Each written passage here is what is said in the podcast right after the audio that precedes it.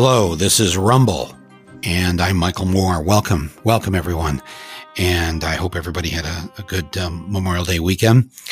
I um, uh, we had some uh, good news here on Rumble, as uh, predicted. We had, um, I believe, yesterday our uh, 10 millionth listener, our 10 millionth download of Rumble. Uh, it's just um, again, I'm I'm always overwhelmed when we every time we hit this new million mark. I think well maybe we'll leave it alone for the for the next few million. I probably have jinxed it now. You know, we'll never even get to 11 million. But but I I'm so grateful to everybody um, who has been listening, who have been telling your friends and your neighbors and your uh, uh, relatives about this podcast. Thank you for that. Um, please share it uh, with others um, and let me know how you feel. Um, you can send me uh, an email, and I've gotten a number of emails uh, from you here in the last, many of you, the last few days as we're getting near number 10 million. And um, so we are going to lock that down now. And uh, we will have uh, on our next episode, we'll have our drawing and we will discover who the 10 millionth listener is and reveal the wonderful set of prizes that number 10 million will be receiving. So that uh, that will be coming up, um, hopefully, I believe, on the, our next uh, episode. Um, so, um, thank you. I guess is all I need to say uh, about all that. Um, I'm glad I decided to do this podcast, and it's been good for me to talk to you, I could just put it that way. So, thank you for that. Thank you for being there during uh, this dark time. And then, lo and behold, yesterday I wake up and, um, no, this wasn't yesterday. Well, this was, I got my days confused. This was Sunday. I wake up and there is Donald Trump on Twitter tweeting at me for I don't know how many times now. I've I've lost track of how many times I've been in his uh, Twitter crosshairs. Um, so I'm, I'm, going to read you uh, his uh, tweet, and uh, and then I will have nothing to say about it. Basically, this it's uh, anyways. Here it is. Uh, Michael Moore torches Biden. He, meaning Biden, uh, lacks, and this is he's quoting me, necessary enthusiasm to beat Trump. And then he links to an article in Breitbart where they review my performance on Bill Maher uh, the other night. It was also on Ari Melber on MSNBC on the same night. And um, it's, it's of course, anytime you read anything from uh, on Breitbart or Fox News or whatever, you, you already know you're in an alternate uh, reality. And so they, they failed to mention, and if you want to read. If you missed the, either of those shows, you can, um, The Hill, thehill.com. They've got a good, uh, representation of, uh, of what I said about, um, what we've got to do to remove Trump. That's what the whole conversation was about. How do we remove him? We know he's not going to go on his own. So how will we get him out of there? Um, I'm pretty sure he's going to find a way to postpone the election. I think a lot of you probably feel that way too. So what are we going to do about that? Because we're not going to postpone uh, the election. And and then what is what does Biden have to do to uh, help inspire people the way people were inspired when they voted for Barack Obama in in 2008? Um, I know that's asking a lot of Biden's. to suddenly go full Obama uh, uh, with us on us here. But uh, so that was what we talked about on, on, on the show, and I just said, you know, Biden has got to he's he's got to he's got to excite uh, the electorate uh, to to come out. We we can't have a rerun of 2016, and um, and so um, so this was Trump's tweet, and then so anyways, he links to Breitbart, and then he continues. Uh, whose idea was it to let Twitter go to 280 characters? This has been the bane of our existence for these uh, last four years. And so here, here now, this is Trump in in Trump speak. Um, he he writes, uh, referring to me. Well, he, meaning me. Well, he was right in 2016, and we do have great enthusiasm. Many say, done a fantastic job! Exclamation point. Yes, many, many do say that, Donald. And then he and then he ends it with DJT, like a little, a little, like little kind of, you know, personal. Just in case we were confused that that's that he's maybe he might still be quoting me. That's he's quoting himself there. Um, this is and then actually I have to say the picture. Uh, I, I give this to Trump. Usually when he uh, tweets at me, uh, he picks a good picture. Uh, I generally don't like any picture of me. Uh, it's just this is a good picture, so I'll, I'll give him that. But uh, listen, just in case you are listening, Donald, and I know Donald Jr., I know you are listening. So so repeat this carefully if you can to your uh, father. Um,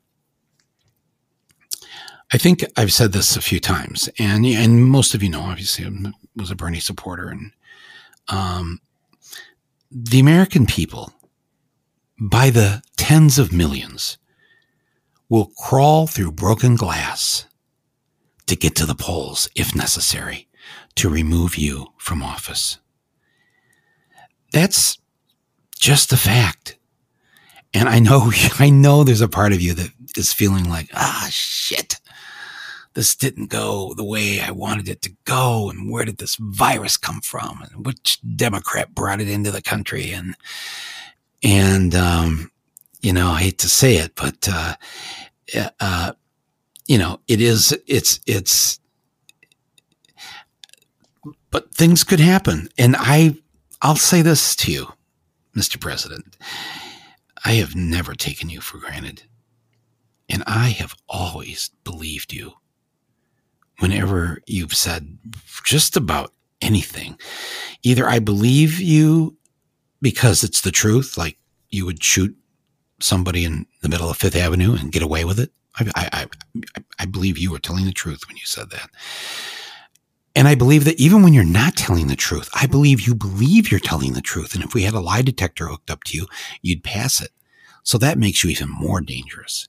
So, um, so let's let's have the let's have the great fight over the next few months. Let's have the great fight you have in a democracy, and and and let the least corrupt, most honest, and empathetic side win. Um, I think you know that that the Democrats are going to have to really screw it up at this point for you to stay there, and and I know your next thought is, yeah, okay, well, we've seen that before. so, yes. So that's why we have to take this very seriously. We have to take you very seriously because you could win. You could win. That's right. And anybody who is afraid to say that is not dealing with reality and it's not doing, not getting ready for the fight that's in front of us here. And I'm just as worried about it as the next person. And oh, by the way, the next person just happens to be with us here. And eh, he, I'm, I'm so glad to have him here on this uh, podcast uh, today. Uh, his name is Darrick Hamilton. He's a professor of uh, public policy and economics and sociology and African American studies at Ohio State University. That's right. I said Ohio State University. It does not have a, uh, what are those things called? The, a preposition? Uh, article? It's, is it called an article? Yeah, it's an article. What's a, what's a, pre- oh, like of is a preposition. Yes, sir. Yeah. Yeah. Okay. I'm asking a professor. I hope you know. so, so, right. It has an article. See, in Michigan, see, we're in Michigan, we only have the articles A and An.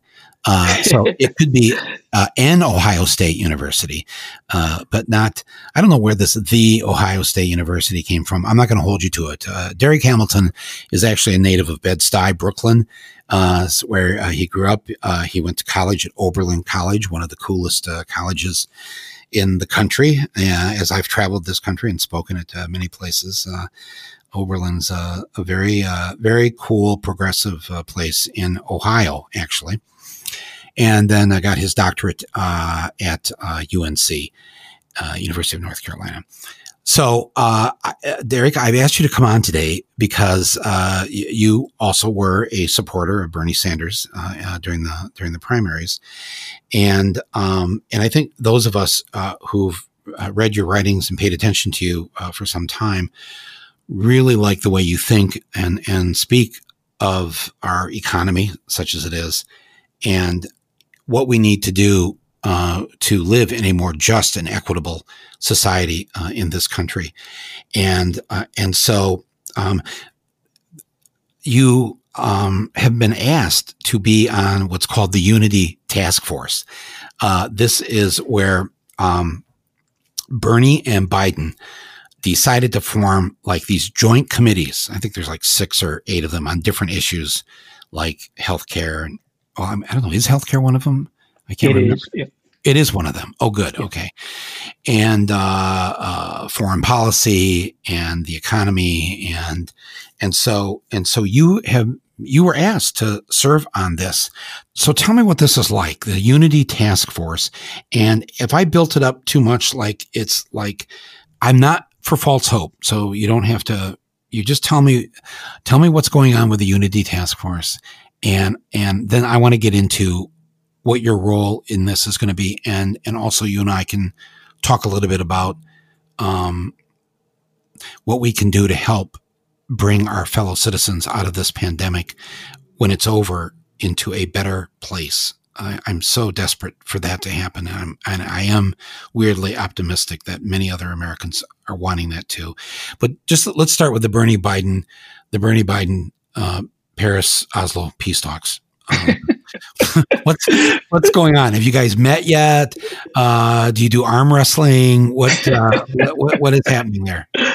Well, well, first, let me lead off, Michael, with you've heard me say this before, but I, it, it is it rings true, and I get so excited to speak with you. I, I must admit, I am starstruck, and I'm not easily starstruck, uh, but I'm starstruck because of not only your entertainment value. You, you, I can, I feel like I can pull out some popcorn and listen to you talk all day.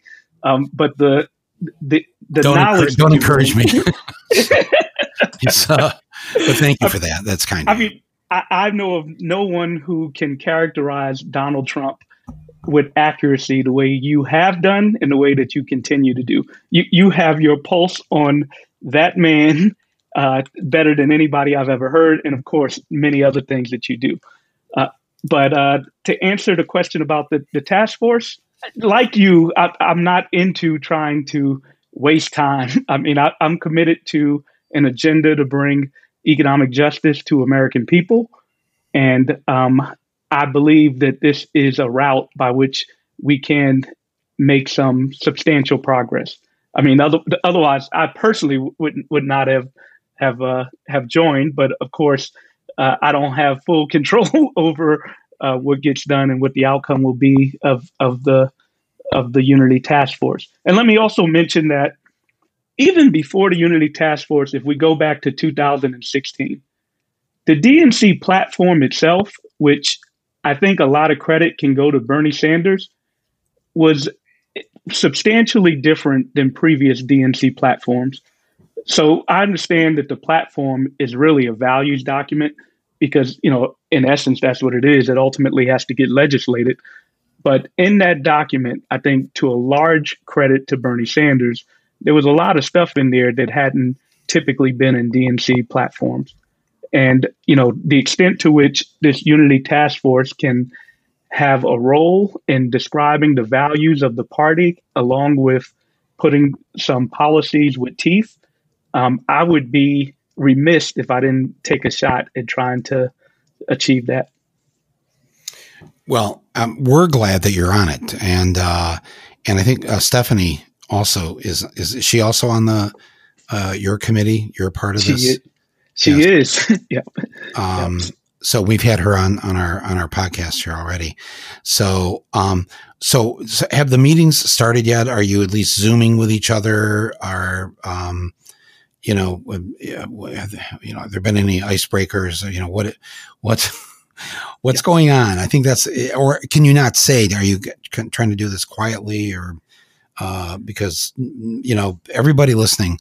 I've done this. I'm telling you, we're we're, we're in our like fifth month of this now, and uh, if I ask people just to keep it amongst themselves, it will not go out on social media or anything. Can, It'll I, just between us. it will be us and the people listening. I'm telling you, I, have I've just watch, just just just tell us something that we need to know. right now, and you'll see how it'll, it'll it will you won't you won't read it tomorrow anywhere. All right. no, I, I think uh, it's general enough to say that the committee has begun its work, but but you are right. We're we're supposed to deliberate in a space where allow people to speak freely, so we don't discuss the specifics of the deliberations.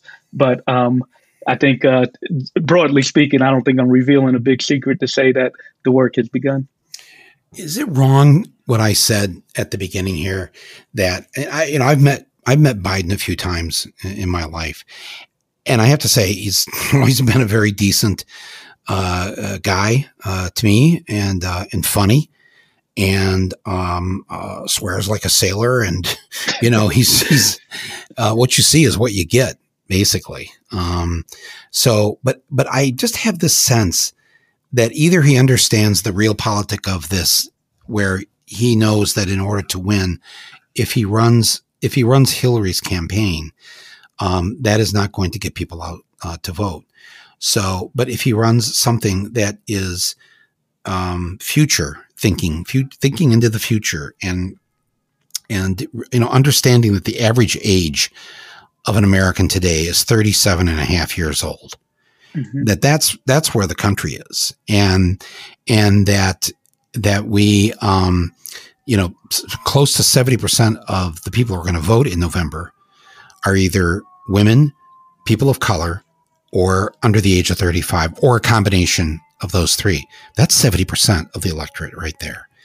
So it's not, it's not your grandfather's, or I'm saying this to Joe, it's not, it's not our grandfather's country anymore. It's a, it's a new America.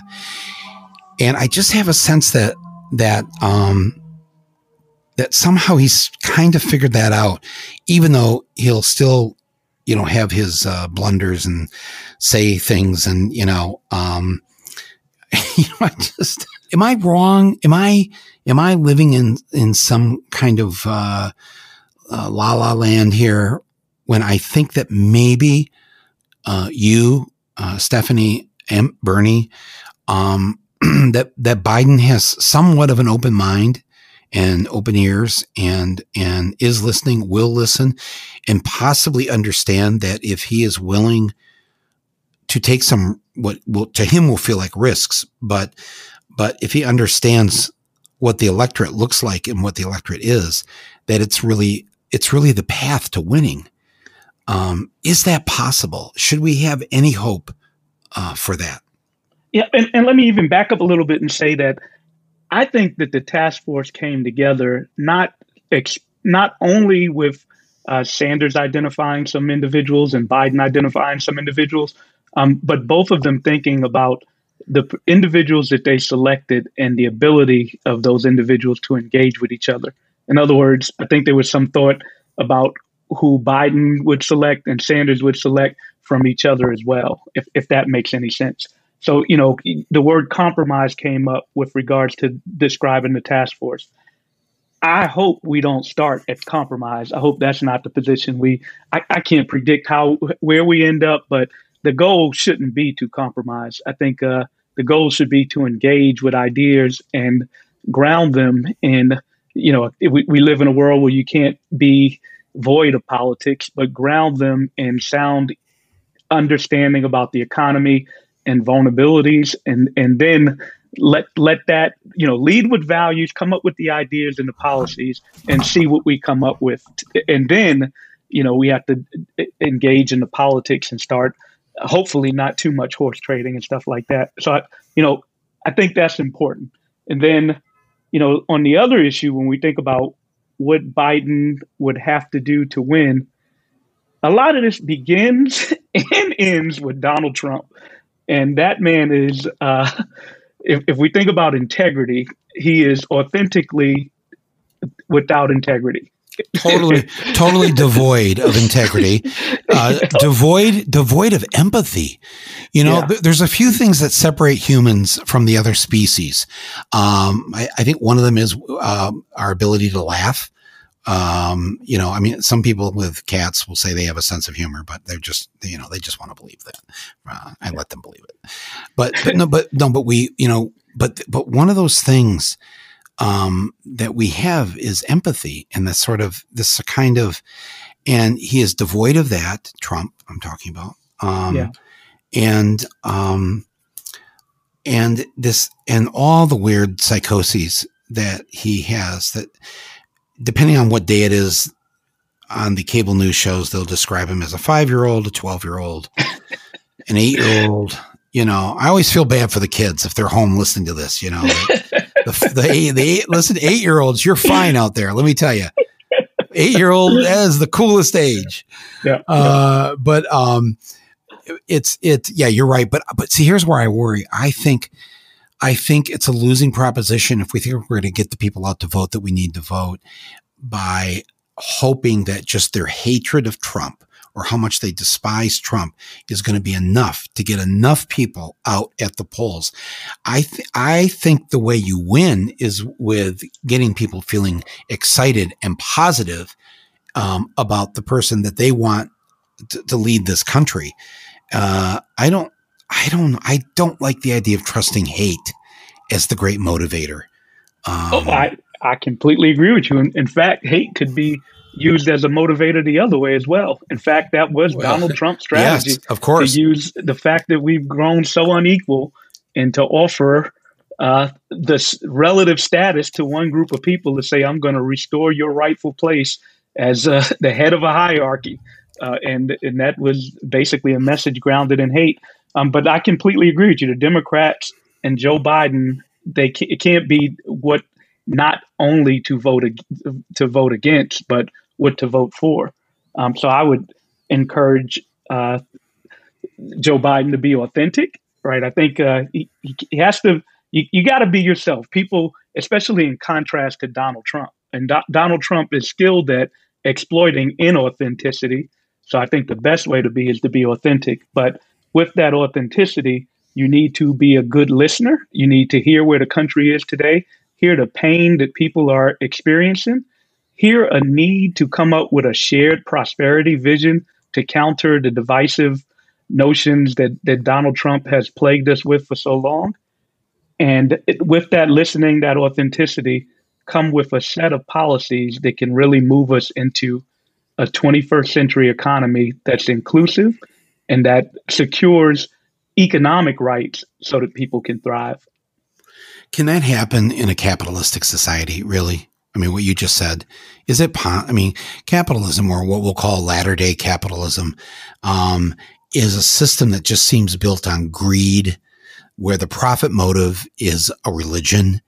Um, and and it's it's more and more set up so that um, the few at the top um, get everything, and the rest have to scramble for the crumbs and have to try to get by. You know all the statistics in terms of how many yeah. people live from paycheck to paycheck. Uh, the new statistic this year, which, which was I think something like um, 30 to 40% of the American people can't even get to the next paycheck. Like they run out of money on an average of two or three days before payday. Um, the, the level of tension and stress and awful, awfulness that that must and does create in people. And I just, um, what, I mean, I know there's a lot of things we need to do in the short term, like the minimum wage and all that, but when do we ever get to talking about the long term, the big picture, and and this thing? I don't even know. I don't even know if it's called capitalism anymore, but whatever this is that we have, where there's a big pie on the table, and um, you know, one percent of the country uh, gets eight slices of that pie and and the other 99% have to fight over the last two slices. When does that end? When can we because I want to see it in my lifetime. I think enough people are sick and fed up with this system the way that it is, and especially young people. That's, I mean, you know, you, you've seen the polls of young people when they ask, you know, what do you think about capitalism? They hate it. What do you think about socialism? They love it. And, you know, and again, those terms are not really what they were at one time, but, you know, you're an economist. You teach this. What, I mean, teach us right now. Tell us, tell us the truth about the, the way we structure our economy, uh, seems to be purposely set up to benefit the few at the expense of the many. Yeah, and I wouldn't label it capitalism. I would label it neoliberalism because it's well beyond an economic system. It's a whole political economy system. It's not as if government does not intervene into markets. The government inter- has intervened in markets tilted in a way to protect particularly finance, but capital in general. And you know that that's not exactly capitalism because again, there's a whole politics to it, and even the the capitalist class is able to rewrite rules to favor themselves by capturing the politics of our nation. And, and that's a problem. So it's a, usually the rules that the, when they rewrite the rules, they, it's it's more it's it's laws giving socialism to them, basically. Yeah, exactly. Yeah. So there you have it. So you know, I I think we mislabel it when we call it socialism or capitalism. I mean, at the extreme, there probably is some value in people.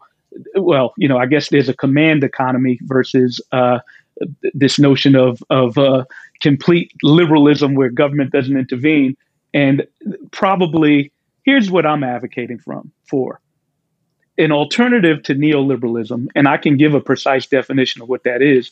But an alternative to neoliberalism would be a government who fulfilled this fiduciary responsibility by not only ensuring civil rights and political rights, but economic rights, recognizing that there are a set of essential goods and services that are so critical critical for people to have agency and dignity in their lives mm-hmm. that their their production, their distribution, and access to them should not be solely determined on a for-profit motive where you have firms trying to fulfill their fiduciary responsibility to their shareholders. So the government has a different objective than firms. And as a result, you know, I can make this concrete. What are those essential goods and services? Healthcare. We should have Medicare for all. We should have single payer health insurance. What else? Nobody should be hungry. In the richest country in the history of humankind, and everybody always says that, the, but uh, the, the most wealthy country, pe- we have enough, we have an abundant amount where people should not be hungry. We could talk about what else? Uh, you probably could name some too uh, a right to shelter. No, nobody should be homeless. Uh, a right to capital. We understand that if you don't have capital at a key point in your life, we can use these narratives about choice, about freedom. That's an illusion. Freedom and choice, they become an illusion if you lack an economic foundation by which you can make an authentic choice. If I'm hungry, the right to protest, the right to engage in business, you know, that's all irrelevant because I have no nest egg to get started. You know, I've talked about, for example, baby bonds. Why not? You know, I'm not anti trust funds. I'm for extending trust funds to everyone. Every young adult should begin their life with some nest egg by which they can have financial agency in their lives. And then, you know, we obviously need to think about race in this country. And if I go back into this and describe the ways in which this neoliberalism has been able to persist, Donald Trump becomes a clear target and example of the ways in which this system has pe- perpetuated itself. In other words, as we become more unequal, people care about their vertical position in society, and unfortunately, they care about their horizontal position in society. So we've been captured by this narrative that the government started acting in a way to favor deadbeat dads, welfare queens, super predators, all this racialized terms that also spill over onto white people. I mean, we basically, um, you know, I, I would use a bad word if I characterize what's being done, but we basically use anti blackness on white poor people as well. We other them. We blame them for their position in life. We say that they've made poor choices but we never look at resource deprivation. And uh, so, anyway, going back to the point I was trying to make, as we become more vertically unequal, unfortunately, we care about status also. So, what's sold and what Donald Trump did was he came in and said, I'm going to build a wall to protect white people from Mexicans coming in. That basically is, is offering somebody a horizontal position. Mexicans aren't your enemy. Mexicans were not coming in and taking jobs in, in mass, nor were they in mass threatening the lives of Americans, if, if we're serious and honest. Uh, th- but that was a distraction and it was a tangible benefit. um, that that was offered. And then his strategy towards black people was to try to convince the masses of black people that it doesn't make a difference whether you vote Democrat or Republican, that it's still going to be the same for you. So you might as well vote for me or stay home. That was his strategy. And that comes back to the point that you were making. The Democrats have to do more than talk about what's wrong with Trump. They need a policy agenda to offer all Americans in an inclusive way something tangible so that we're not vulnerable to a despotic leader who's willing to divide us and uh, and tell us either stay home because it doesn't make a difference or I'll give you some status uh, in exchange for you being willing to go along with a system where me and my friends continue to accumulate political and economic power at the top. I um yeah, geez. You know, part of me does not want to further the despair that people feel when yeah. they, you know, and so they're listening to you and I talk right now. And um this the the um and I'll jump in real quick, Michael. Yeah. And I'm sorry, I'll do this one no, time. No, no, no, no, no. Go ahead because I'm struggling to say what I really want to say here. But so go ahead. I mean, the, the issue with despair. Here's the terminology we need to start using. It is our government.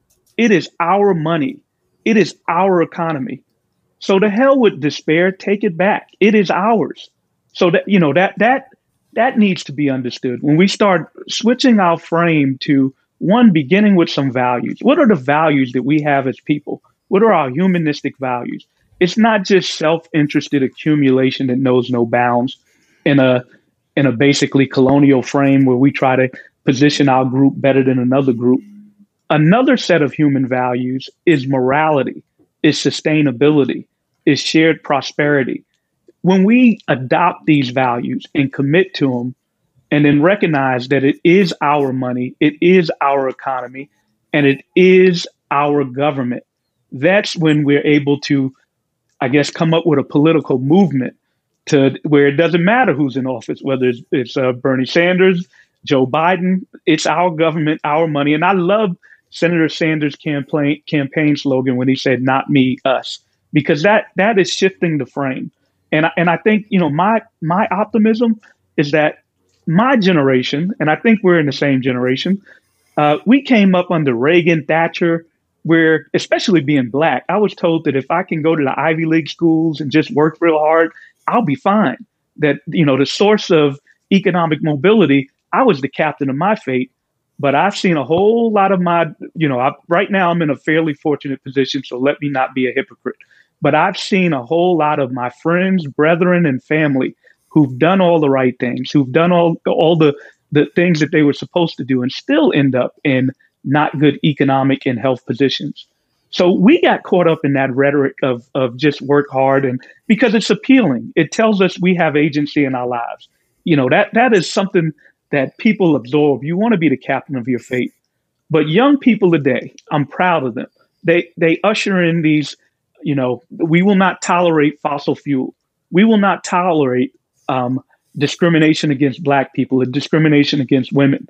Movements like Occupy Wall Street, movements like Black Lives Matter, Me Too, um, and then you know the climate strike that took place.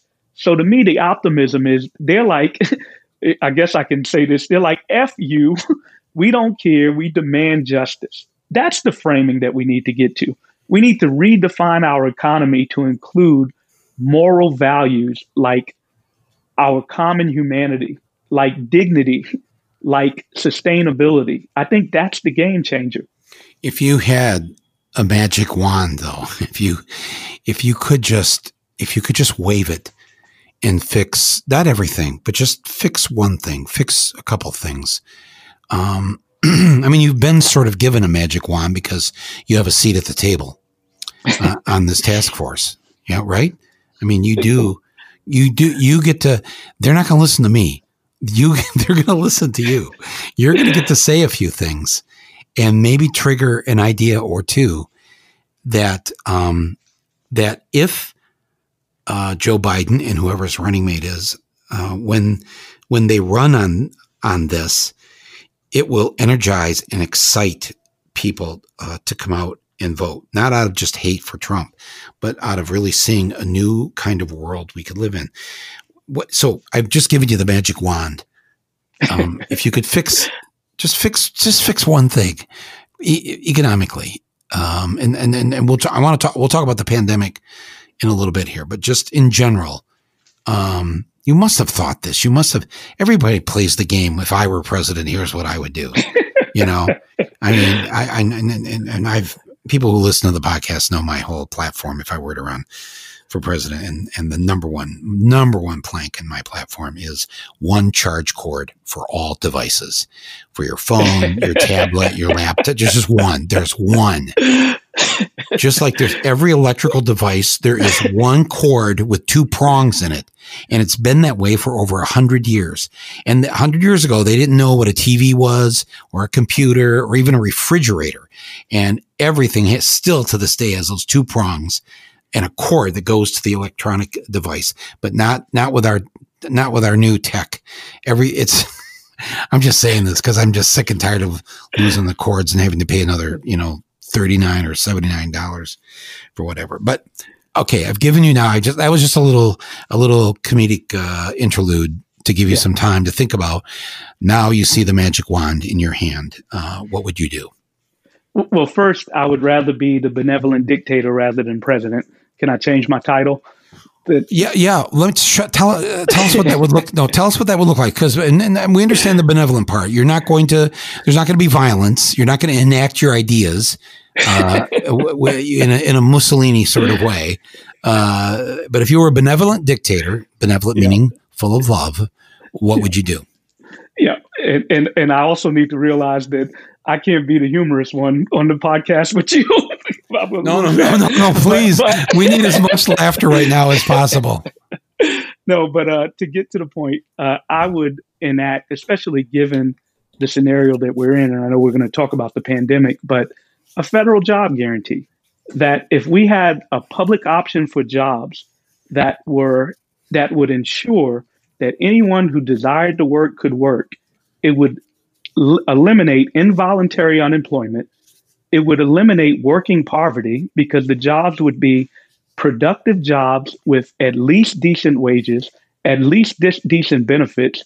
And when I said productive jobs, the jobs would be building our physical and human infrastructure so that we are more resilient to a pandemic that surely will come again, more resilient to a climate catastrophe, and any type of economic downturn and ensuring that we're putting our public power to work to build the essential goods and services that the private sector is not doing because of different motivations. This doesn't replace the private sector, but it provides a complementary dis- discipline on the private sector. So, take for example, if you are a woman who is waiting tables and putting up with sexual harassment, and you can't leave that job because you have mouths to feed, including your own. So you put up with the harassment at work. Well, that's just one example of the way, if we had a federal jobs guarantee, workers would be empowered to bargain better for their wages, their benefits, and working conditions more broadly, whether they were in a federal job or not. Right now, employers have too much power, and a federal job guarantee would be one that would rebalance power towards workers, but in the process, build out our physical and human infrastructure. And why did I say human infrastructure? Because in the past, we talked about public work jobs in our in the history of you know American history. We talk about building bridges, building uh, transportation, but we also need a care society. So we could literally provide the public sector ensuring that we have care for all of our people from birth all the way through when we become elders child care adult care elder care etc so the woman who's being sexually harassed at the restaurant who's uh, working the tables and whatever um, if there's a federal jobs guarantee can she just say to hell with this. I'm not working here anymore but not be afraid that she's going to be without if she leaves this job full of harassment. Is is that what you mean? Is that you're saying that that there, we would have a system to where um, there's that safety net that would be there. Yes. Uh, and and that and that you there will be a job for you. You don't have to stay here and take this crap. That's exactly what I mean. That there is a competitive alternative where the threat of being destitute from unemployment gets removed. And that, to a large extent, gives employers a great deal of bargaining power. If a worker is faced with, if I don't put up with what's going on in this workplace, I'm going to be unemployed and not able to feed my family.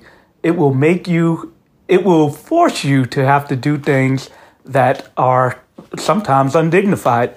I mean, an, an analogy could be as a university professor, I am so privileged and have the ability to go out and talk freely in many ways that I otherwise wouldn't be able to if I didn't have tenure. And I'm not saying that tenure gives me unlimited uh, privilege to literally just say whatever I want. I can't scream fire in the theater, but I don't have that threat of losing my job because I say something because I have tenure. So, you know, obviously it's not the same thing, but what a federal job guarantee does is it provides a check on the private sector that says that if you want to hire American workers, you have to offer at least this in terms of wages. It's a backdoor way of getting health insurance. Now, this is not a, a end all policy to uh, address all of our issues. It's not a silver bullet policy, but it is a big policy that has a lot of spillover effects. Like I said, it will, excuse me, if the federal government through a federal job guarantee offers health insurance, then if you want to hire workers, you have to offer health insurance. Otherwise, workers have a choice. If we decide that workers should not work 40 hours a week, that a typical work week should be something like 35 hours a week, well, we can make that decision by use of a federal job guarantee. In other words, our society is set up that we discipline workers, that workers are disciplined in a lot of ways. It, with but with a federal job guarantee, it flips the script and offers a disciplinary mechanism on the private sector. It says that you have to do at least this if you yeah. want to engage in our labor markets. And, and, one more thing, Michael, yeah, real quick. Yeah, yeah, yeah, yeah. This is not new and radical. If we look at American history, these big monuments that we have, our roads, our bridges, this is all grounded in a New Deal framework where historically the public sector has used its massive power not only to put Americans to work, but to build infrastructure for our country. So th- again, it's a it's a misnomer that this is somehow radical. This is consistent with our American history. If you uh, you know, I have some friends. They live in Europe. They live in Australia. They live in Canada. they do not understand when they hear Americans talk about, I can't, I can't leave my job because of the benefits. I can't lose the benefits. And they're like, wow, so you're forced to stay at a job you may not want to stay in. Y- yeah. Um, whereas if you're Canadian or you're Irish or you're Australian or actually, I think if you're Kenyan, uh, if you are Chilean, I mean, even, even in countries that are not first world countries, they have a basic ethos that says that a person should have some kind of choice. And, and so if you don't like your job in Canada, um, go get another job because you're never going to be without your health insurance. Yeah. Um, yeah.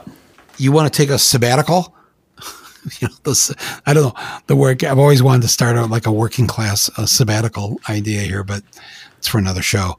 But they, um, but you know, if you want to take five months off, take five months off. You know what? You're still covered. You still have health insurance. Yep. There's still yep. money that's going into your retirement. There's still, there's, there's, there, there you're, you're, all the things that are covered where you don't have to worry about in, in, in most of Europe. You don't have to worry about your parents, uh, being in the gutter or the way we do it here, where your parents have to go bankrupt. They have to force themselves into bankruptcy before um, uh, uh, Medicare will um, then say pay for the nursing home or whatever. Yeah. It's it's such a cruel system, and when you see how the rest of the world lives, and they don't have to live this way, the freedom. What, what you're describing, Michael, is part of the point that we need a package of goods and services. Like it's not just going to be a federal job guarantee. If if you know if tasked with coming up with one policy, that's the one I would lead with, because the right to have a job with all the benefits and wages that go along with it is critical, and it has the spillover effect of making our economy more resilient to not only business cycle swings, but to to ensure that we all have some security with regards to public, physical, and human infrastructure. But that can't be it all. We need capital in our lives. People need to start off with some capital so that they have an option to have a, to have a home if they want to have a home. They do this in other businesses. countries. A baby a baby is given. I know this is true in France. If you're, when you're born, it's like you get like you well you I think you called them baby bonds, but yeah. but the government um, puts money into your account they open an account for you. It's in your name. And when you're 18, you have access to that account. You can use it. Uh, well, you don't need to use it to go to college because college, everything from a trade school to the Sorbonne in France is free. Yeah. So, um, but uh, but you maybe you take it and you go travel around, travel around Europe uh, for a year, get to know people, get to know the world you live in um, you know that money is yours. It's it's there for you. So you get you get a leg up when you go out in the world as an adult.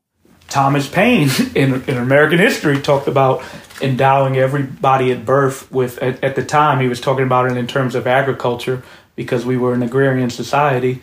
But I agree, this idea is not so again, the word is radical. What what is radical is believing that the market and marketized solutions is all that we need to address all our needs and wants in society. That's a radical concept. And and you know, we've evolved to a point where that idea has encompassed our whole political economy structure. But I agree that things like healthcare, things like going to college, all that shouldn't be tied to a job. That those are separate things in and of themselves that our government should ensure that there's adequate quality and access to everyone. Give me another one. I like this first one. give, give, me something else you do because you know. I mean, what happens like next January twentieth, and, and, all of a sudden Biden asks you to be, you know, to run his uh, council on economic, uh, not council of economic advisors or whatever that's called. Uh, and there, and there you are. You actually are in the room, you know, and you're actually able to suggest, why don't we try this? We're the United States of America. We have the means we have the people, we we have the will. Um, let's let's do. Give me another idea. Just give me another one. I just. Uh, I mean, I, public banking is one. You know, think about what's everybody that? Public banking. Ensuring that everybody has access to a high quality account that is affordable or free. So that, that, that, that's an example, right? You think about the the checks that went out, the twelve hundred dollar checks if you didn't have a bank account, chances are you still might not have received your check if you have to receive a paper check. Right. So, you know, a 21st century economy, something like that is a basic need that everybody should have access to. We could think about using the postal system combined with the Federal Reserve or, or even Treasury to ensure that we have adequate finance and banking for everyone, that they're not at the whim of a banking sector and again, I'm not casting moral judgment on the private sector, although we can. They do what they do. They are for profit entities. We make the mistake in thinking that they're going to do something else. Yeah. Plus, it's my job on the podcast here to cast moral judgment on them. So you, don't worry. You don't. You don't have to do that. But what you're saying is, is that we have this incredible postal system. You know, I was thinking yeah. this the other day when Trump was proposing sacking the whole thing, and and uh, it's it's like it's the there's only one you only have a, there's only one person from your government that comes to see you every day. It's the mail woman or the mailman. It's the, it's, I mean, it's, it's the most amazing system when you think about it.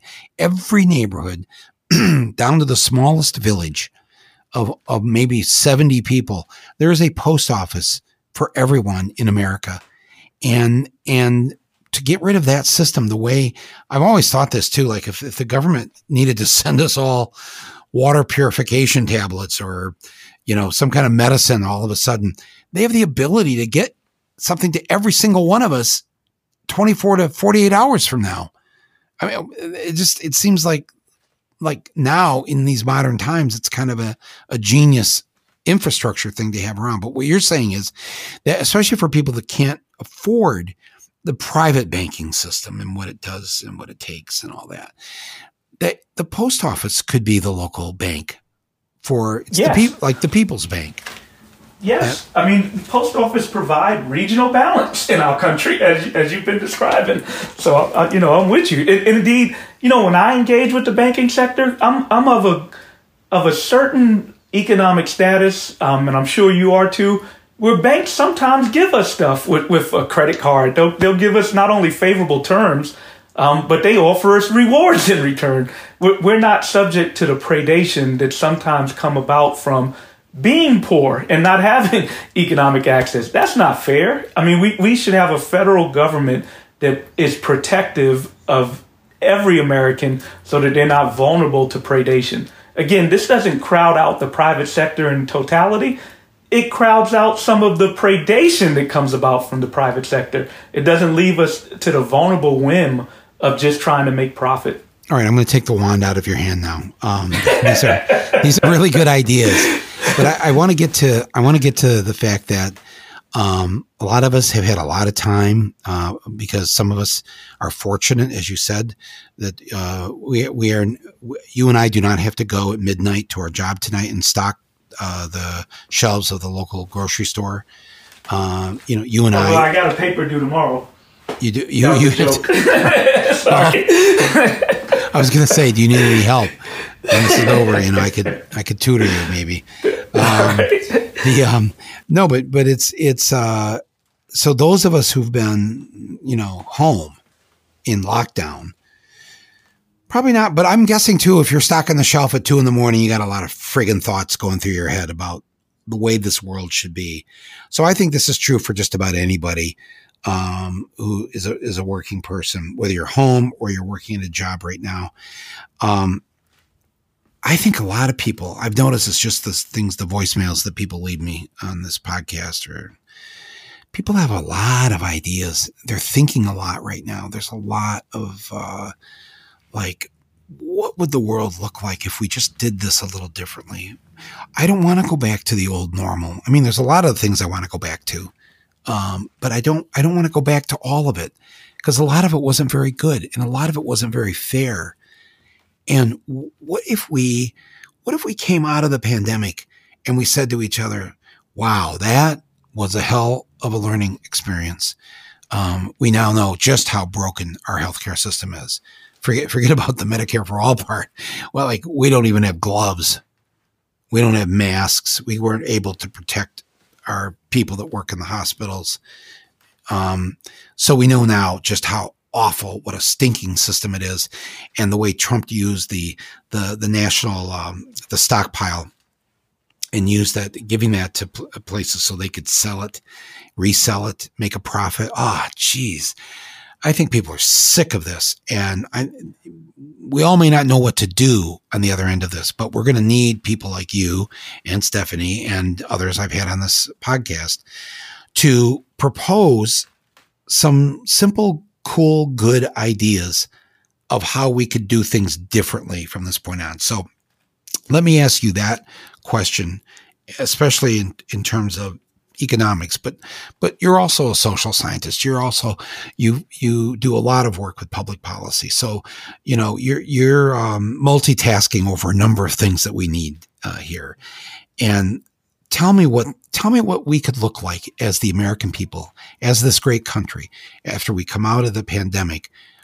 How do we go to something that that's new and not go back to the old way that wasn't working? Yeah, and you know what? I should go back and make sure I don't sound insensitive to the fact that focusing so much on jobs when we have essential workers being asked to come to work and being put in vulnerable positions where they're not properly protected. Perhaps like the person at midnight who's being asked to come uh, stock shelves but doesn't have proper equipment.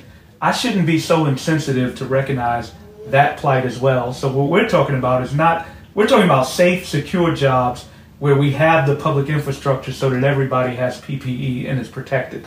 So I just want to add that clarity. Sure. Um, now, now the point that you raised, if you know, hate to use the word silver lining. That's not the appropriate word because this is this is horrendous. And the first thing we need to do first and foremost is make sure people are healthy, secure, and even that dichotomy that's being presented as if, you know, we, we need to open our economy up so as to make sure that we have economic activity, even if it's putting American lives at risk. That, that's a false choice. When we talk about an economy, you have to begin with mortality first and foremost. Our health is the most important ingredient to a successful economy. So I, I, I'm of the side where we should use public power to rebalance the economic consider, conditions that we face rather than asking Americans to risk their lives for the sake of capital. The analogy of talking about somebody going to work and being a soldier in a war, that's a problematic analogy that we should reject. We, we shouldn't ask people to put their lives at risk. I mean, I'm not that I'm for soldiers putting their lives at risk, lives at risk either, but th- to me that's a poor analogy. But that said, Michael, going back to, to the point of your question, I'm optimistic and hopeful that, um, you know, that that we will get to the point where we recognize, for example, from COVID nineteen, there's clearly a collective vulnerability that took place. Many of us are, we're we're in varying degrees, we're all affected by this pandemic, either in terms of a health risk or our economic risk. But it's clear I mean, when a prime minister of the UK ends up with COVID nineteen, clearly it's, it's a it's a pandemic that puts us all at risk. Obviously, some of us are more at risk than others. We know that uh, black people are, I, I, believe the reports have three times the mortality from COVID 19 compared right. to white individuals. Right. Now, that's horrible. That, that is indicative of a national failure when something that's seemingly random, like a pandemic, can affect you because of your racial identity in such dramatic ways, we're failing as a nation and we can do better. So, my point is that even though we have this collective vulnerability during the times of a pandemic, there are everyday vulnerabilities that people live with, regardless or not, regardless of whether we're actually in a pandemic or not. So, we really can, it's not pie in the sky, we really can have a better society where we get rid of that, with that vulnerability, where we, again, we have here's some other good positive things that have come out from this pandemic. Now, we all know that the congressional response has been inadequate, but nonetheless, there's been some unprecedented things by their their actions that when people say we can't do something, there's evidence that we can. So the ability for the federal government to amass large sums of resources in a relatively quick time and distribute them, well, we've shown we can do that. So we can do that whether or not we're in a pandemic. We have that capacity. The ability to send direct checks to individuals in the United States. Well, hell, why don't we eliminate poverty by literally sending checks to, to people who are poor? And, you know, everybody will say, well, won't that discourage them from working? We already have in place an earned income tax credit system where people get tax credits and, uh, I guess, subsidy associated with being being poor and working in a way that encourages work. But we arbitrarily say that people who don't work aren't don't have access to, to any type of tax credits. Well, our tax code should be economically inclusive. Everyone should take part and it should be socially equitable. If we want to talk about a basic income, we can do it through our tax code. And then we can expand the earned income tax credit beyond just an anti poverty program, but we can extend it to all not only working class individuals, anybody that gets below the median income, why don't we use the tax code so that we're enriching, enriching their lives, trying to encourage encourage their income up to at least the median or middle class. I'm sorry if I'm in the weeds with that type of program description, but my larger point is that perhaps a positive thing that have come out from this pandemic, the notion that government can't, yes they can. And we don't only right need to have government action. We can do it when there's a pandemic. We can do it when there's not a pandemic. Are we ever going to have to listen to that that line again of, uh, "How are you going to pay for that? Wow, where, yeah. where are we going to get the money? Where are we going to get the money for that?" You know, yeah. I mean, I just every time, every debate, poor Bernie, how are you going to pay for that? And then then we go through this, and it turns out we can pay for anything. You know, right. it's like, wow. what that what they've let an awful secret out of the bag There that our our United States government has the ability to do anything. That's So why Mitch it- McConnell is fighting so hard. He just want that Yes. secret out. No, well, it's out now. Everybody Yeah. knows, and so now, so now the average American's like, wow, if the government can do and pay for anything, hmm, what would I like? you know, Yeah. what would I, what's the country I want to live in? What would that look like? And how would I have my government pay for that? Because now we know it can, and it's just it's it's. I think I think people have got it now. I think they have figured out the ruse that we've all lived under for so many decades. And coming out of this, I hope people will demand that the government do what we need it to do to take care of the people in the way the people should be taken care of, the way they're taken care of in every other first world country except this one. we need only look back at our history at programs like the Homestead Act, like uh, the GI Bill, uh, like various other programs. These were literally entitlements. These were literally giveaways where the government gave away land and built. Now, there's some problem in these programs. We know that they gave away Native American land, and we know that to a large extent blacks were excluded. Um, but nonetheless, my point is that we have a history of government entitlement, go, government direct giveaways. Now, again, unfortunately, they weren't done in a in an inclusive way to include all races, ethnicities, and all uh, all genders. But nonetheless, our American history is steeped with government providing the resources so that its people can thrive. You wrote something in Slate uh, earlier this month, uh, like an op ed or an essay, about what if we were to consider a new deal uh, coming out of this pandemic? What if we went back to the to the concept of that FDR had that we need a new deal for all Americans? You know, just describe to people kind of what that new deal would look like. Yeah, I mean, it would be an economic rights frame. We we would identify, you know, I would cancel the debt, just like Bernie said, the student debt and medical debt. You know, let let's start afresh, cancel that debt, and ensure that everyone has a quality education from grade school all the way through college. So public the public education should be tuition free for everyone. Not simply because education leads to a better job, simply because in this country everybody should have access to the ability to synthesize information, critically think. So we should have right to a college education, a right to a job, baby bonds, a, a birthright to capital, a right to finance. You know, again, I, I can name some things, but uh, you probably could too. A right to housing, a right to basic income.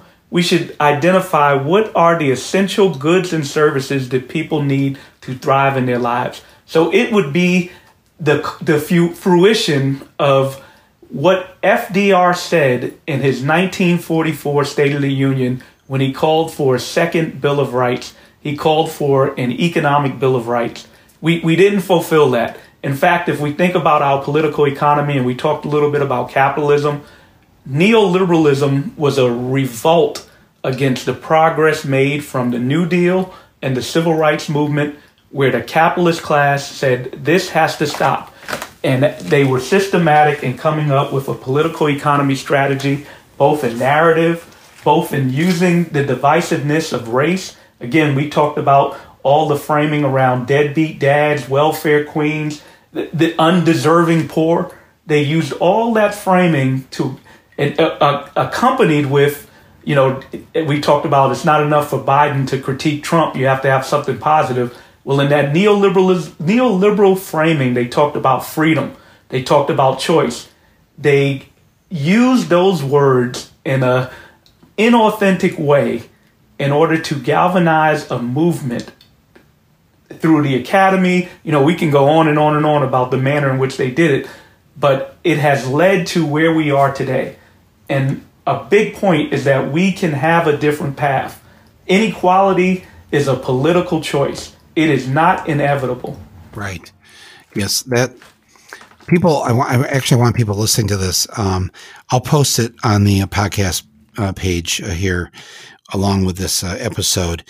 Uh, FDR's uh, um, Darrick mentioned FDR's what he called his second Bill of Rights. He said that we we there's there there's some rights that you know at the time when the country began, they, they weren't things that maybe they thought of, but but now that we got into the 20th century, he realized that that every human being, every American should have a right to X, Y, and Z. And um, I was making one of my films. Uh, it's called Capitalism: A Love Story, and um, my incredible uh, group of archival uh, people uh, found the footage of he had to give his State of the Union in 1944 uh, from home in the White House because he was getting very ill and um, couldn't go to Congress and give it, and so he he just he gave it uh, um, from his office or his one of his rooms, and he asked that um, um it was just over the radio, but he he asked at the end of it because uh, he'd set up for a newsreel crew to come in. They were just going to take some shots of him giving the State of the Union over the microphone, and he said, "No, I want you to film that one part of it. I'm going to do it over again. I want to do this one part, my second Bill of Rights, and I need I need this on film because he knew he was dying, and he wanted this to live, and he wanted people to see him say it. And I had heard for years that it existed, but the Roosevelt Library in Hyde Park said that no, they, they didn't have it. It didn't exist. It, it was only on audio. And so my wonderful team found it. Um, I'm trying to remember the story now. I think I think it was at a college. It was in some archive or library at a college in South Carolina, if if I remember correctly. Somebody will tell me and set me straight if I got that wrong. But uh, we got the footage and we put it in the film, and then we donated it uh, to the Roosevelt Library so that there would be this lasting uh, document visually of him calling for the second Bill of Rights. So um, look for that on on the on the podcast, whatever platform you're on. Just look for it in the description here, and uh, there'll be a link, and, and you can. It's just a few minutes, is all it is, but it's it's stunning to see the president of the United States in 1944, Darrick, um, say that that every American should have a right to a home Every American should have a right to a quality education. Every American should have a right. And he just goes down through all these things and, and he, and that should be in the constitution. And, um, and so, and it was, and I, in the film, I point out how Roosevelt and his, and after he was gone, he died, you know, just a few weeks before the end of the European part of World War II. Um, but all his people from his administration that were there and that, and continued to work with Harry Truman, they went and they helped the new Germany and the new Japan and the new Italy. Uh, these American advisors to Roosevelt helped to write their new democratic, you know, democracy. I mean, not, not party constitutions in Italy, Germany, and Japan. And in these constitutions are all those things that Roosevelt wanted for us the health care, the, the, the right to a job, all this all this stuff. They put it in because they thought, you know, we've got to we've got to help these countries come. They got to come out of this, and they've got to be thriving democracies. And and they worked with the, the Germans and the Italians and the Japanese, and it's it's I think I think each of them actually have a uh, uh, like an equal rights amendment for women. They were they they just they just put that in 1945 these other countries have all this stuff we don't have. It's so sad. Um, yeah. But it's. I'm glad you brought it up because it really, it's. We can still have it. We can still yeah. have it. Why not? It's an, it's an enlightened society, not a radical society. It's again. I like to emphasize what we have now is pretty damn radical. It's pretty damn radical that the top 0.1 percent of earners in America have more wealth or as much wealth as the bottom 90%. That's radical. That's a radical distribution. But an enlightened society is one where we ensure that no one is hungry, that everyone has quality health care, education, capital, income, jobs, these basic necessities that you need to really have choice in your life. It's not enough to be able to have political rights, not that we have all those anyway. It's not enough to have civil rights, again, clearly not that we have all those anyway. We need economic rights as well. That has to be part of the human rights package for an enlightened society. Well, I got to tell you, Darrick, it's been great listening to you say these things. I have such hope for what you're going to do on this unity task force with the uh, the Biden and the Bernie uh, people uh, trying to put together um, the platform and, and and what you know what the Democratic Party is going to present to the American people here this summer and fall. Um, and it's uh, man, it's the you're doing the Lord's work. You know that, right? Um, it's really it's so important at this point because if we don't if we don't come out of this, um, I just I fear that four years of Trump could take us 30 years to recover from if we don't blast our way out, blast our way out of this with new, fresh, bold ideas. Um, and you know the fact that you get to be part of this task force that's going to put this together. You know, um, for those of us uh, who know you and who followed you, um, and I'll I'll post a couple of your op-eds, one from the New York Times recently, and and I mentioned Slate, uh, so people can can read some of this. And um, we didn't even get into talking about Ohio State, you know, and, and the, it's, it's, it's, you don't understand if you come from Michigan, it's just such a, it's, it's, and it's not just Ohio State. It's like the minute you cross the border into Ohio, first of all, you better be careful because the the police are looking for anybody with Michigan license plates and you will get a ticket. You will not get 20 miles into Ohio without a ticket. I'm just saying. I'm just saying. I'm, I'm, I'm not trying to get in any trouble here with uh, people at, uh, at Ohio State. Um, one of my best friends teaches there, and uh, uh, lots of good people have gone there. I can't name any right now, but um, uh, it, it's you know it's uh, man, it's we need people like you in the Midwest teaching teaching young people. So thank you for that. Um, you know, I'm going to say I, I did a postdoc in Michigan, so I got some Ann Arbor roots, and I know you have allegiance to the to the Michigan State uh, team with yeah. the green, the Spartans. Yeah. Um, yeah. I'll, I'll, say that we have to say the Ohio State University. You, you got to include that article. The, when did yeah, but when did that come? When did that? I'm swear to God, when I was growing up, nobody called it the Ohio State. When did that start? Who? What marketing person came in and said, you know, we've got to we've got to put an article, we got to put the word the in front of us because there's there's all these other great institutions of learning in Ohio, and we have to separate ourselves somehow uh, from them and stand above them. So, w- w- do you know when this happened? Because I swear to God, when I was a kid, there was no such thing called the Ohio State University. I, I can't date it. I, you know, I, I am going to express immense pride in uh, my, my institution, the Ohio State University. Oh, brother, I'm, you said it again. I can't believe it. All right. it's like, you know, you're, you're less and less sounding like you're from Bed-Stuy. I'm just saying. it's like, no, I mean, when you grow up in Brooklyn, do you even think of Ohio?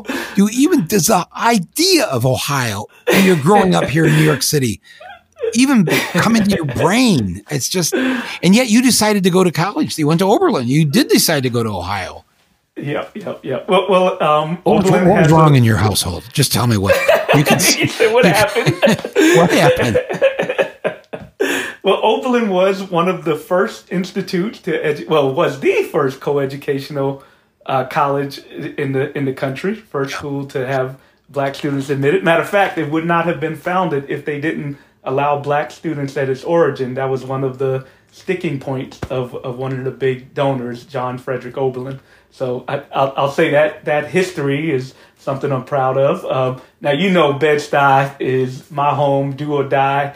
Um, I, I was there from the 70s through some of the hard times. I got such affinity to that neighborhood. That's always going to be my home. I also want to point out I did a postdoc in Michigan, so I got I got some some roots up there as well. Okay, I did I, I didn't I didn't know that. And you know, and did you actually spend time in Ann Arbor? I did two years in Ann Arbor. Oh wow! I, would say that you know that was transformative for me one one of the things that i'm privileged in my education is i didn't just get trained in economics. I did some postdocs that exposed me to other disciplines outside of economics. And i'd say that that has um, been critical to to help my my development. And i would encourage it for all students. You, you can't be so myopic and focus exclusively on one one discipline. You got to recognize that there are forces beyond which you're trained in economics and understanding our economy. You need some sociology, politics, critical race theory, etc. you need all that. And, and Michael, I, am running my mouth, and I got to get this in, and that is um, my one of my biggest strengths that I'm self aware of is being just that self aware. So I suffer from a little bit of imposter syndrome sometimes in these spaces. I still feel like I got to pinch myself. I mean, I'm proud of my roots from Bed-Stuy, where you know they. I loved. Uh, now I'm on a, a rambling, a, ramble. Uh, one of the commercials that uh, LeBron James was in, he cited uh, notions of humble beginnings, and his idea of a transformative society mm. is one where there are no more humble beginnings. That gave me goosebumps. Wow. I love that yeah. quote from him. Wow. But but in saying all of that too, I'm so humble and honored to be on a podcast with you, and I mean that from my heart. It is I have admired your work for a long time. I've admired your courage, and you know it makes me feel really good and honored that I can sit in here in a podcast with you and have this conversation. So thank you for that. Thank you, thank you for. Well, it's very kind of you to say that. Thank you, uh, Darrick Hamilton. Uh, thank you for being on this podcast. Thank you for the work that you do. Um, none of us know what's going to happen in these next six to nine months. Um, and I think we're all on pins and needles. So um, do your best for us. And uh, we'll be watching. And uh, hopefully you can come back on and give us all the good news um, sometime here in the, in the future. So again, thank you very much. Darrick Hamilton, um, professor at the Ohio State University in economics, public policy, sociology, and African American studies, and um, and now a new friend of the Rumble podcast. So, be well, my friend. Thank you. So that's great uh, talking to to Darrick there um, about um, um, the near future. The in the in the current future, in other words, uh, today, um, yesterday um, as you know, I released uh, a film uh, made by a friend of mine, Jeff Gibbs. Incredible, brilliant documentary called Planet of the Humans. Powerful. Um, it's been seen by, it's pushing eight, eight and a half million people now, getting close to that. Uh, it's, it's, um, so many people have seen this and have been very moved by, uh, Jeff's, um, um, uh, gentle and generous way of looking and caring about this planet that we live on and in how sadly we are losing the battle um, against the climate catastrophe that we're in and um, people seem afraid to want to either say it or admit it or whatever and uh, and he just does and for 98 minutes he shows you the real shape that we're in, the truth, not the, not the happy hap talk, happy hap talk that we get. Um, uh, it's, it's not good. But, but I've always believed by acknowledging the truth, um, is our first step in, um, in saving ourselves, saving this planet. And, um, so, but from day one, uh, there has been a concerted attack uh, on this film full of unbelievable slander, falsehoods. Um, it really struck a nerve with the people that are supposed to have been responsible for leading us and leading our environmental movement. And um, they don't want you to see the shape we're in, and they don't want you to see their role in um, in not getting us to where we should have been by now. And maybe it's on all of us that depending on leaders and organizations making things happen. Sometimes, you know, maybe all the time, things only happen when you and I and millions of others decide to do it. Um, so the film is it's a it's it's a real eye opener, but it's a it's it's been a poke in the eye, I guess, for for some people um, who uh, don't want filmmaker like Jeff bringing up the connection between capitalism, between big big business, Wall Street, and um, our so-called green energy movement. And this idea of green capitalists is such a uh, an abhorrent um, um, um term, and it's it's really hurt the movement. So they don't like that, and they started right away uh, trying to t- get the film taken down off the internet so that you couldn't see it. And their their first attempt uh, failed, and um, it, uh, in fact, it, it, was so appalling of what they were trying to do to actually, it's, it's like a version of burning books. They, they literally wanted the film destroyed, t- taken off the internet and not seen by anybody. They failed at that. And PEN America, P E N, PEN America, which is the civil liberties group for writers and artists in this country, came to the defense of the film and uh, and uh, attacked the effort to censor uh, the film uh, and to um, um, take away Jeff's right of freedom of speech and expression. But it didn't stop there. They kept it going. Um, we're going to do a whole, we'll do a podcast on this. I'm going to, been meaning to just, but I just, I was going to do it a week or two ago, and then there's so many more things they have, and I thought we should just let let them keep behaving this way because we're going to expose all of them, and we're going to tell people what happened. We it's not going to not going to be a a pleasant podcast, but um, uh, sadly, this is what happens when when people just want to raise some questions. And um, yesterday, uh, somehow somebody in one of these groups or connected to one of these groups or whatever uh, was able to uh, get it taken off YouTube, taken down after close to eight and a half million views on YouTube. Uh, if um, you know, if you went to it yesterday or last night, it's just a black screen saying that the movie no longer existed. It, it was so shocking to us in a in a in a way that we're already living with enough fascism, um, pseudo fascism these days.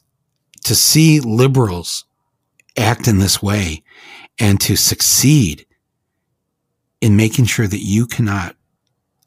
I'm hoping by the time you hear this, if you were to go on my YouTube channel and click on it right now, um, there's the film. It's back. Uh, we we we informed YouTube what happened. We informed them as to what happened. I think they were very concerned about it, and they were working on it at the point when we started this podcast here.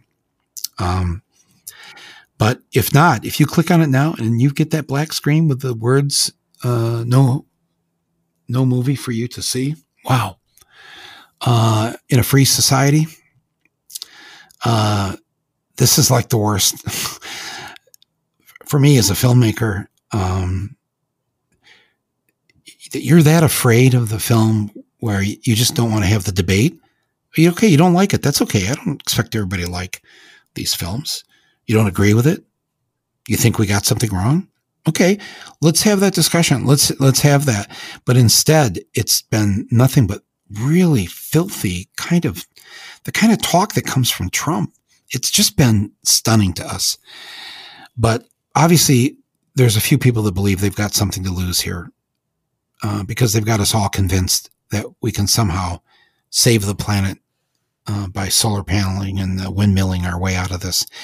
And that might have been true when Jimmy Carter put those solar panels on the roof of the White House 41 years ago. If we'd worked for the last 41 years to try and fix this and not have so much carbon going up in the atmosphere. It's too late now. It's way too late for that. We lost all that time. And, um, and now those of us who are wanting to show you what's happened and, and what we need to do to stop this, the people that are responsible for the so-called movement don't want you to see this film. It's, it's, um, I'm going to wait uh, till I bring uh, Jeff and Ozzy on, and we'll we'll uh, we'll talk about it. My as soon as I'm off the microphone here, I have to get back to work to getting the film back up streaming on my YouTube channel. Um, how pathetic is that? That I even had to say those words to you. it's um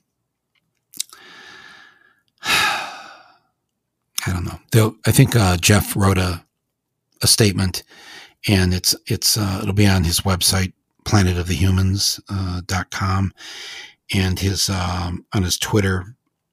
Um, I think it's called Planet Humans Doc is the handle. If you just type in Planet of the Humans, you'll probably find it. But um, I'll post it too. Maybe I'll post it on my my uh, social media so you can read um, his comments about this. Um, and then and we'll talk to you more about it um, here in the in hopefully in the coming days. Uh, hopefully it'll be back up. Shame on any of you who had anything to do with this. And if you don't think now that we're going to turn on the investigative reporter button in our heads and find out just who is funding you, people have a right to know. And um, I don't have a lot of time to have a lot of intramural fights right now. Not in this year. What's our one? What's our number one job? Everybody, what is it? Right, remove Trump. Remove Trump. Vote for the D. Whoever the whoever's got the D by their name on that ballot. That's our number one job this year. Not fighting each other.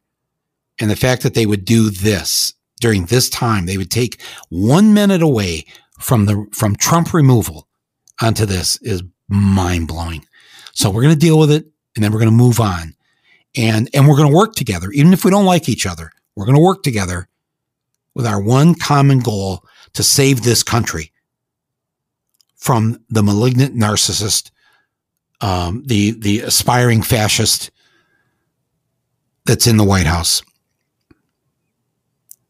I also wanted to tell you that um, on the on the podcast on the platform page here, um, because we are recording this here on the evening of uh, of Memorial Day. Um, I, I, posted a picture of myself and my dad when I was a little kid.